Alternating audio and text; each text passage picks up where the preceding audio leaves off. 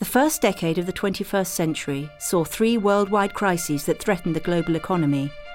Financial markets collapsed, precipitating a massive recession.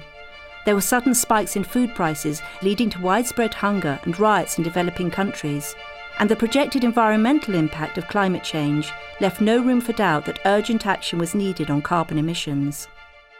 Each one of these independently is enough to cause a scale of, un- of upheaval, the likes of which, to see some sort of comparison, we'd have to look back to the Great Depression of the 1930s.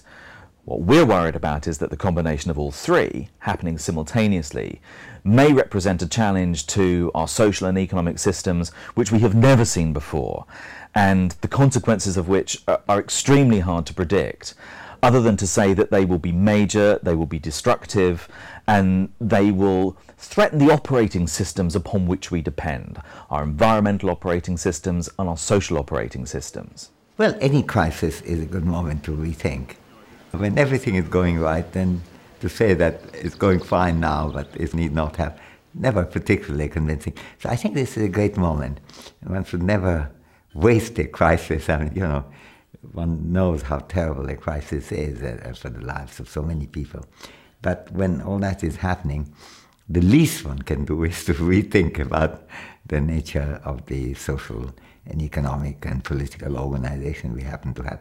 So I think the crisis at the moment we have, whether the long run one of the environment or the short run one, hopefully, of the economic crisis, or the intermittent one of the problems of food availability and food command and entitlement in the world. Um, I think are good moments to rethink about uh, all these uh, questions as well as what kind of a society we want. Rethinking our social, economic, and political organisation poses a challenge to economists to re examine their theories, and in particular, the role of the market. 200 years ago, Adam Smith argued in The Wealth of Nations for the efficiency of markets driven by self interest, and this idea has been central to standard economic thinking ever since. But Smith also identified the importance of institutions other than markets and of motives other than self interest as the Nobel Prize winning economist Professor Amartya Sen explains. Human life is complex, and we have reason to seek many different things and seek also pursuit of our own goals as well as making room for the goals of others and for the well being of others. I think it's very important to understand the role of self interest among other motivations. And that is one of the points that Smith emphasizes in The Wealth of Nations that people um, have self-interest too. And, you know, he famously quoted the example of a baker, butcher, and brewer. They have reason to want to sell their, their bread, their meat, and their beer to us, and we have reason to want to buy them, and we shouldn't be non-self-interested in that because that's the way an economy functions.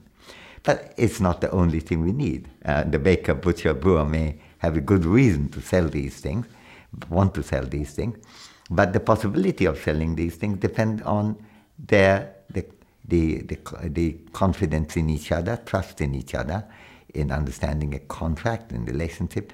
Even today, when there's an economic crisis, the baker, butcher, brewers are very keen to sell their ware, but it's not so easy to sell it because the markets are collapsing. People don't have faith in each other, particularly the credit market. So there is a hugely important need to understand the role of, uh, of the multiplicity of motivations that make human life both fulfilled and human society and economy well performing and efficient as well as just. However, the dominant strand of late 20th century economics, known as neoclassical economics, has tended to stress single mindedly the merits of a free market, with market participants assumed to be powerful calculating machines motivated solely by self interest.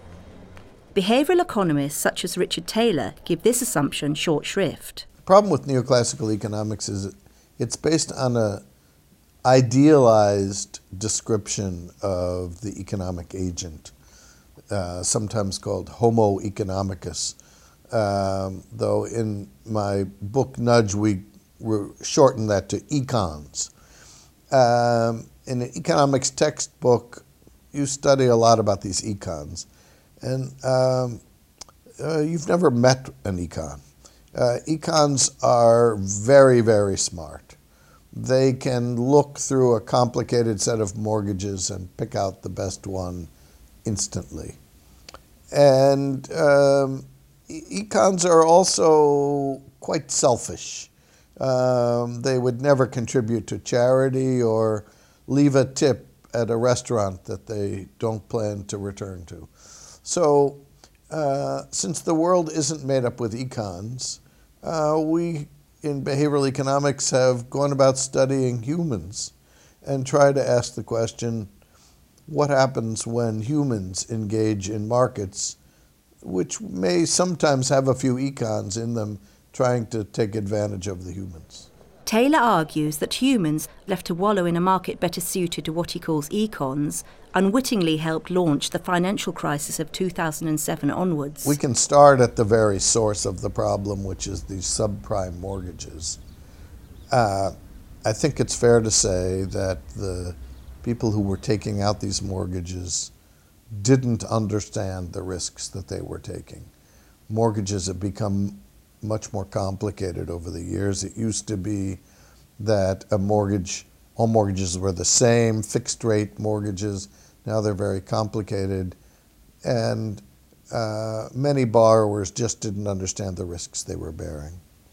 I think maybe a little bit more surprisingly is the fact that the CEOs and boards of directors of many of the major financial institutions that got into trouble uh, were not aware of all the risks that their own employees were taking. This is a bit shocking.